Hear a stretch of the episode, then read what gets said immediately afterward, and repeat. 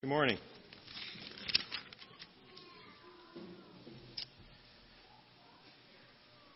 Some, sometimes hard things happen that change changes our lives forever.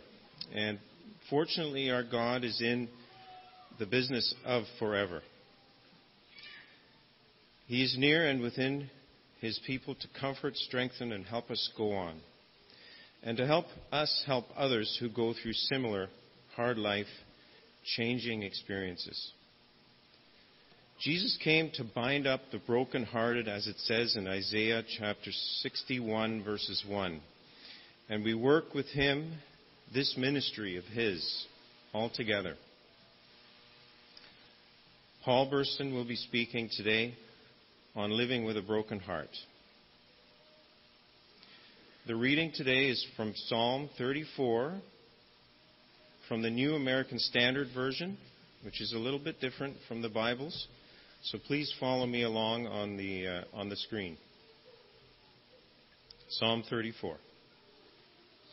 This is a psalm of David when he feigned madness before Abimelech, who drove him away, and he departed. So David was in a little bit of a jam, as we, as we see here. I will bless the Lord at all times. His praise shall continually be in my mouth. My soul will make its boast in the Lord. The humble will hear it and rejoice. O magnify the Lord with me, and let us all exalt his name together. I sought the Lord, and he answered me, and delivered me from all my fears. They looked to him and were radiant and their faces will never be ashamed. This poor man cried, and the Lord heard him and saved him out of his troubles. The angel of the Lord encamps around those who fear him and rescues them. O taste and see that the Lord is good. How blessed is the man who takes refuge in him. O fear the Lord, you his saints. For to those who fear him there is no want. The young lions do lack and suffer hunger. But they who seek the Lord shall not be in want of any good thing. Come, you children, listen to me. I will teach you the fear of the Lord. Who is the man who desires life and loves length of days, and he may see good? Keep your tongue from evil and your lips from speaking deceit. Depart from evil and do good. Seek peace and pursue it. The eyes of the Lord are toward the righteous, and he hears, and his ears are open to their cry. The face of the Lord is against evildoers, to cut off the memory of them from the earth. The righteous cry, and the Lord hears and delivers them out of their troubles. The Lord is near to the brokenhearted and saves those who are crushed in spirit. Many of the afflictions of the righteous, many are the afflictions of the righteous but the Lord delivers him out of them all. He keeps all his bones, not one of them is broken. Evil shall slay the wicked, and those who hate the righteous will be condemned. The Lord redeems the soul of his servants, and none of those who take refuge in him will be condemned. I'd like to start by asking how many of you have actually seen your heart? I don't mean on an x ray or in a scan, but have you actually seen your heart? No, I never have. Oh, somebody has. Okay. So, how do you know you have one? If you've never seen it, well, there are some empirical, actual ways. You can, you can put your hand on your wrist or in your neck you can feel your heart beating, right? I'm not talking about the emotional feeling, but just the actual sense of touch will tell you that there's something in there beating. You can also hear your heart if you have a stethoscope, or sometimes if your your head is over on the pillow in the right way, pressing your ear against it, you can actually feel the pulse of your heart. The heart is uh, the center of our being uh, in the Hebrew Bible. The Bible has a lot to say about the heart, all the way through. And often people will think, well, the Old Testament doesn't have much to say about the heart. It's all about law and that, right? But if you look carefully, you'll notice all kinds of references to your heart in the Old Testament. And where do you think the, the peak of them would be? Right in the Psalms. The Psalms have a lot to say about our hearts. There's a little word in Hebrew which is only two letters, but it has a lot of meaning packed into those letters. And it's essentially the, the letters we have for L and B, and it's pronounced Lev. And the, the Lev in Hebrew has a lot of important meaning attached to it. It's more than that physical thing that we can feel beating. This is our inner person, our mind, our heart, and our will, our soul, the tablet of our memory, our affections and our emotions, uh, our inclinations, our determinations, our moral character, and the seat of our pride and our courage, our knowledge and our thinking. Okay, so I, we know objectively how you have a physical heart, right? You can do all these things to actually tell. How do you know that you have this kind of inner heart? Well, your mind will tell you that, right? Because that's part of what it is. And last summer we talked about what, what is the mind? Well, the mind is the software that kind of runs the hardware of your brain. So your mind will tell you that all of this is true. But in the Bible, from Genesis to Revelation, we have affirmation from God that this is the, is the kind of reality that this is the way He's wired us, okay? And the, the, the, this inner person of the Spirit and the heart to God is the most important thing about the heart, okay?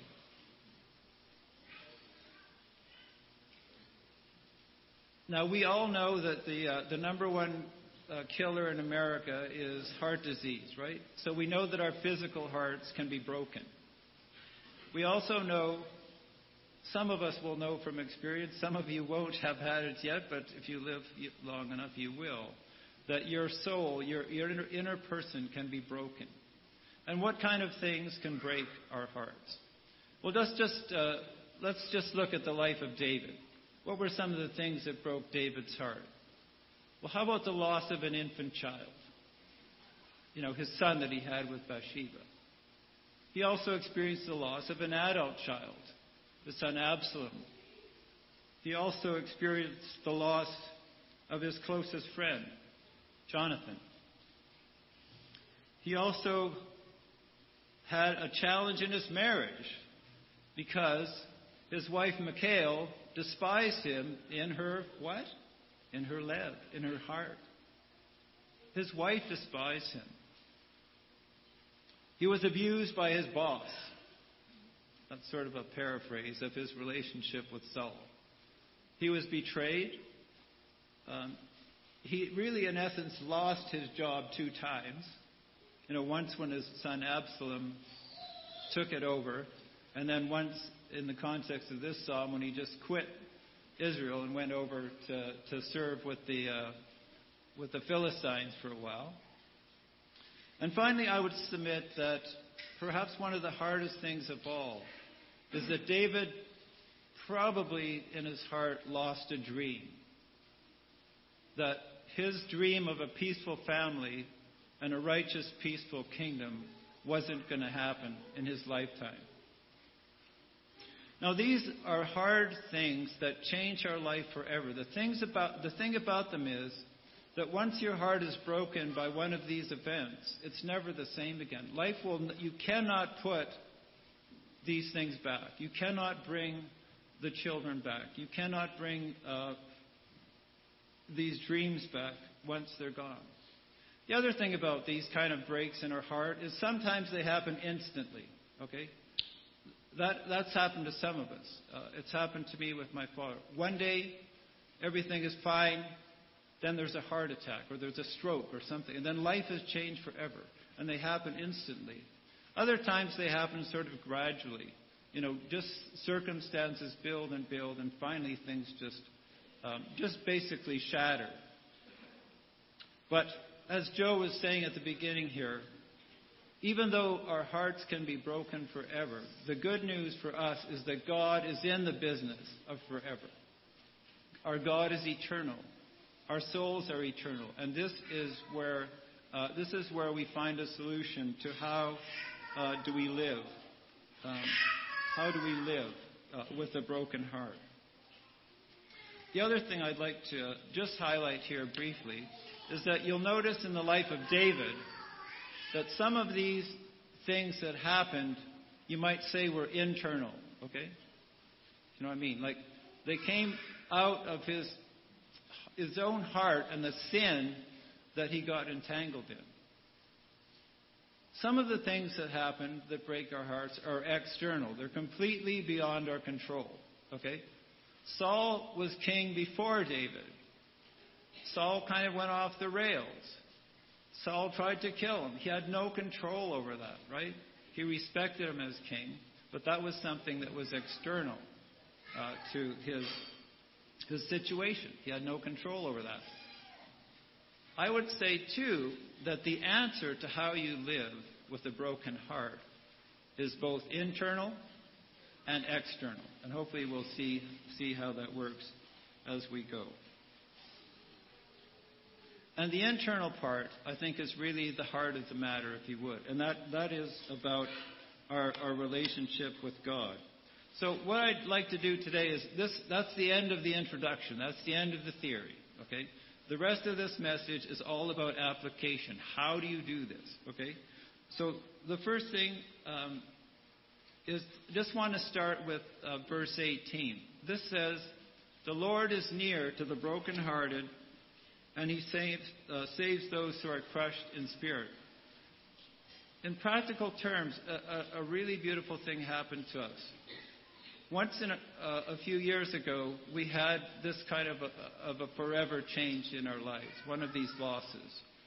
And a member of this congregation sent us a card.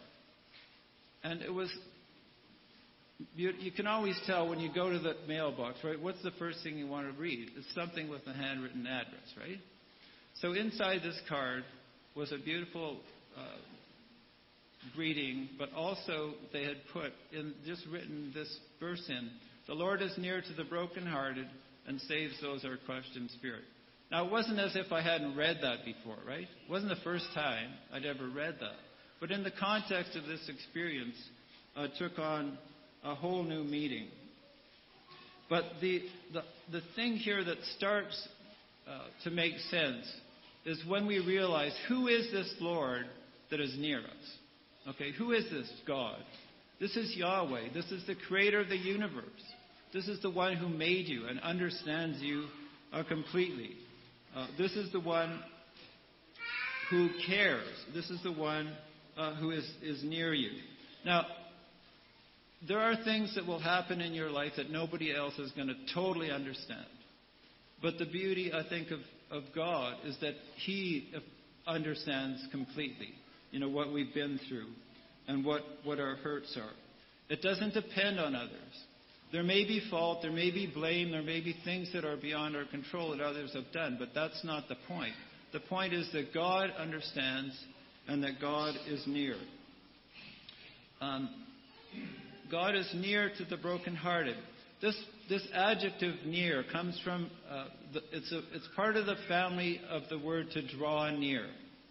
God is drawing near uh, to his people, and he is drawing near particularly to the brokenhearted.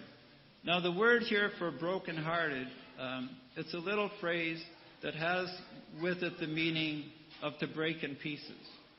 I mean, if you drop a cup off a counter onto a hard floor and it breaks, it's just broken. And it, it, you can't really put it back. So that, that's the ascent, the ascent here. He's also um, here to save those who are crushed in spirit, who are shattered, and so forth. Um, the verb here is the same word, Yoshia. This is where we get the name Joshua. This is the, where we get the name Jesus, which simply means the Lord is salvation. That's the Greek form, uh, form of the, of the, uh, the Hebrew, Yeshua.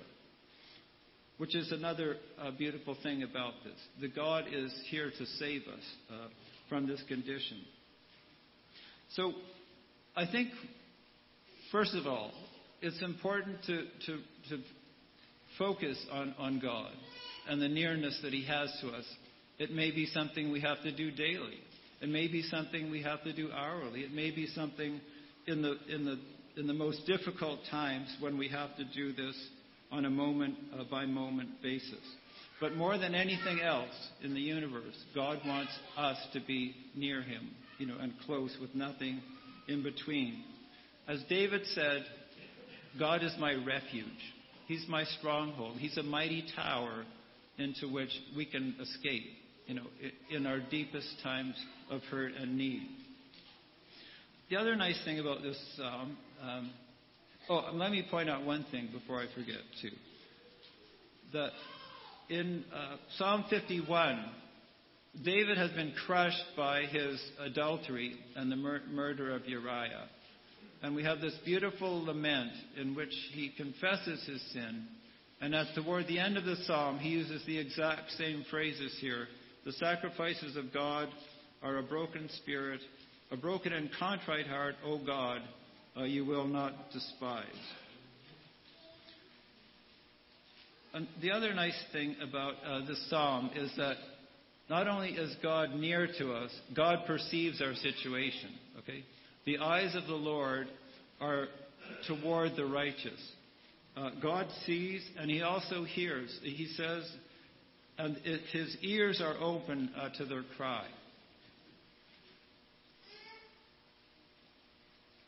One really important thing he, as a second step here is to realize you are not alone. Okay. While may, it may be hard for other people to understand exactly what you're going through, you're not alone. It says that the uh, the eyes of the Lord are toward the righteous. You might also say toward the righteous ones. So there are other people who care, other people out there. Uh, you may think they're few and far between, uh, but they are out there. The next thing it says uh, is the face of the Lord is against uh, evildoers, to cut off the memory of them from the land. So this is about the uh, external things, okay? Now, you may not see uh, your boss as an evildoer, right? You may not see all of those things out there happening to you as necessarily evil, but I think the principle here is that God is going to deal with things, okay? There, there's a, a, fancy word uh, for this that we've talked about in the Psalms course called imprecatory psalms. Those are psalms that we don't read very much, where the psalmist, often David, he's asking God to take action against his enemies. Now, the key here he's not taking things into his own hands. He's letting God uh, deal with the situation. So, those difficult things around us uh, that are breaking our hearts or causing us pain, God is aware of those, and God is the one uh, who will deal, deal with them. The panim is, is the face of God. I mean, can you imagine? This is the creator of the universe is against that kind of stuff, and he's going to deal with it uh, in the end. The other thing here that's really powerful about this verse is not only going to remove the situation, he's going to re- eradicate all memory of it. Uh, you know how the Bible says he's going to remove our sins far away, and he's going to stop all the, tear- the tears and the crying and the pain. In verse 17, there's an important uh, thing we, we learn here. Um, the righteous cry, and the Lord hears and delivers them out of all their troubles. another way of maybe saying this is when the righteous pray, the Lord hears. So this is another practical way that we can deal with uh, the things that break our hearts, is that we can pray about them to God and know that He will hear. And the idea of deliverance here is, is like kind of snatching the prey out of the mouth of the predator. That God intercedes in ways um, to, to help us in His mightiness. Uh, all things are possible uh, with Him. And finally, you'll notice in verse 19 that many are the afflictions of the righteous, but the Lord delivers him out of them all.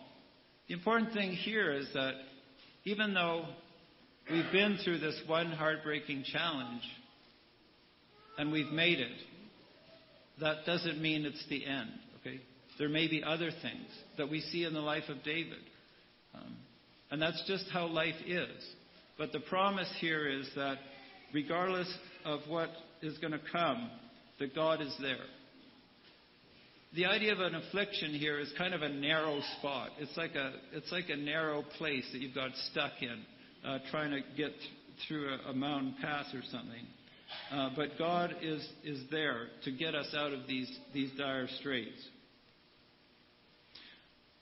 The final thing I just want to say about this is every time you have a victory over one of these challenging experiences, it builds your faith. It builds your trust. It builds your confidence in God to go on. Now, I want to just shift gears a little bit here to, to the external part, the, and that is that God has work for the brokenhearted. God has work for you to do. If you've had one of these experiences, He has things for you to do. And who better to help someone with a broken heart than somebody who's been through the same experience? Now, I discovered something in preparing this lesson that I had never noticed before. You remember when Jesus uh, started out his ministry in Nazareth? He went to the synagogue, as was his custom, the attendant of the synagogue opened a little closet. He pulled out the scroll of Isaiah.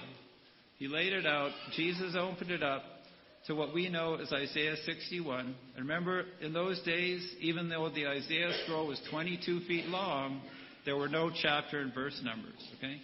You had to know your Bible. So he opened it up uh, to Isaiah, where we now know chapter 61.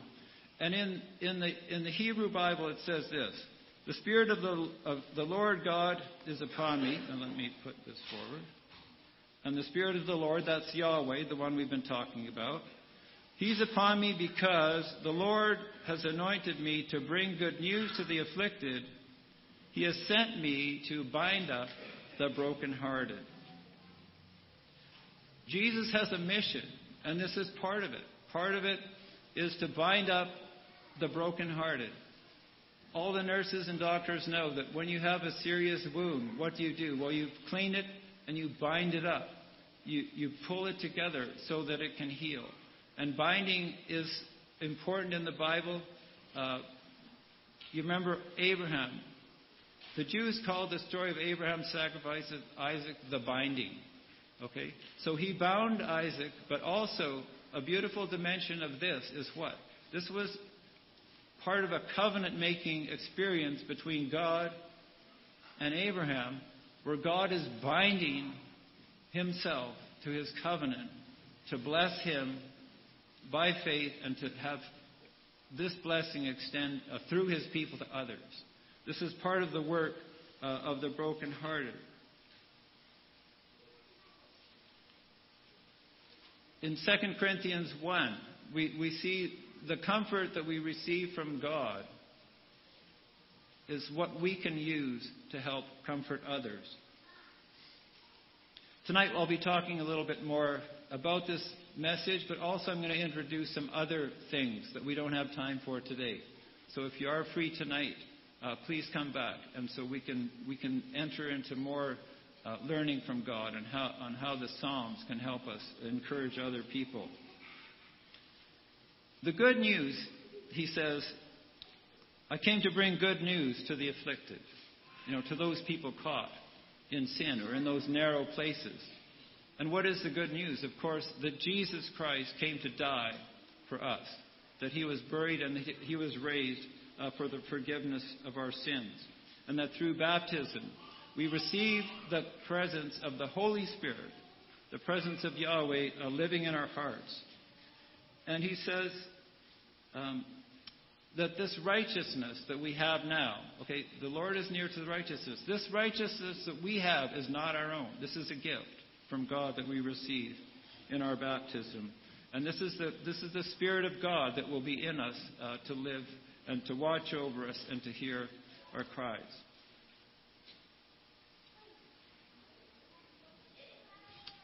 Now, I included this picture here, and I'm not sure. It, it, it's, uh, it's a picture of the Dead Sea. The Dead Sea is a barren place. Nothing's living there. Nothing lives in the water. It's the saltiest water on earth. It, it's sort of barren, almost like it's like a metaphor for a broken heart. But at the same time, it's a very strangely beautiful place. Um, you can see it's, it's almost like a pastel painting. Uh, let's see. Uh, with the moonrise over Jordan. The broken heart is a, is a tragic place, but there, there are, beauty can come out of it, mainly because of the God, our God who is present. During one of the tough times in David's life, he had to flee from Saul. And he had to hide out in the strongholds of En Gedi. We learn that in Samuel. So, what makes living at the Dead Sea bearable is the oasis and the springs of En Gedi.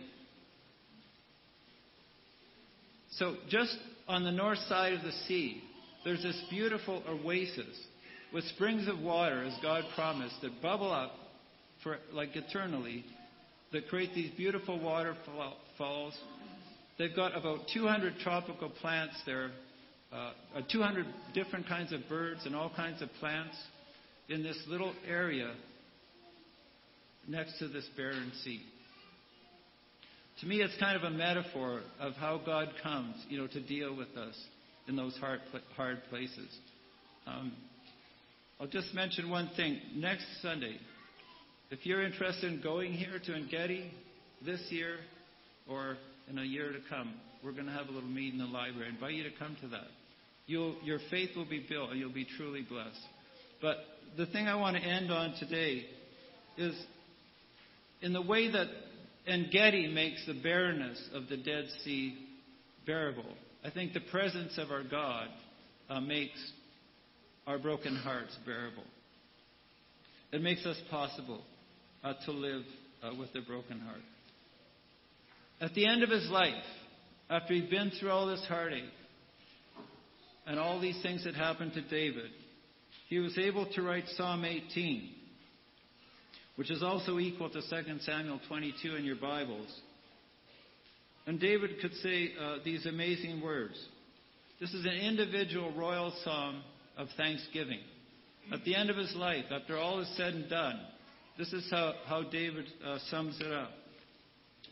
He says, I love you, Lord, O Lord, my strength. The Lord is my rock and my fortress and my deliverer. My God, my rock, in whom I take refuge, my shield and the horn of my salvation, and my stronghold. Notice uh, all these different words he has here for, for his God his rock, his fortress, his deliverer, his God, his refuge, his shield, uh, the horn of my salvation, and my stronghold. Just I want to say at the end that I think, again, that this land is a metaphor for the nearness of God to us. That Yahweh is near to the brokenhearted and saves those who are crushed in spirit. If you're here today uh, with a broken heart, uh, that may be because of something you've done, you know, motivated by your in, heart inside. Uh, if you haven't been baptized into Christ and you feel the need to do that, you know what you need to do, we'd invite you uh, to come forward as we stand and sing our closing song. I'd also say if there are needs that you have uh, that the, the, the, shepherds here can uh, pray for uh, and that we can help you, please, please make those known. And God bless you as you uh, dwell with these powerful words. Hark the gentle voice of Jesus tenderly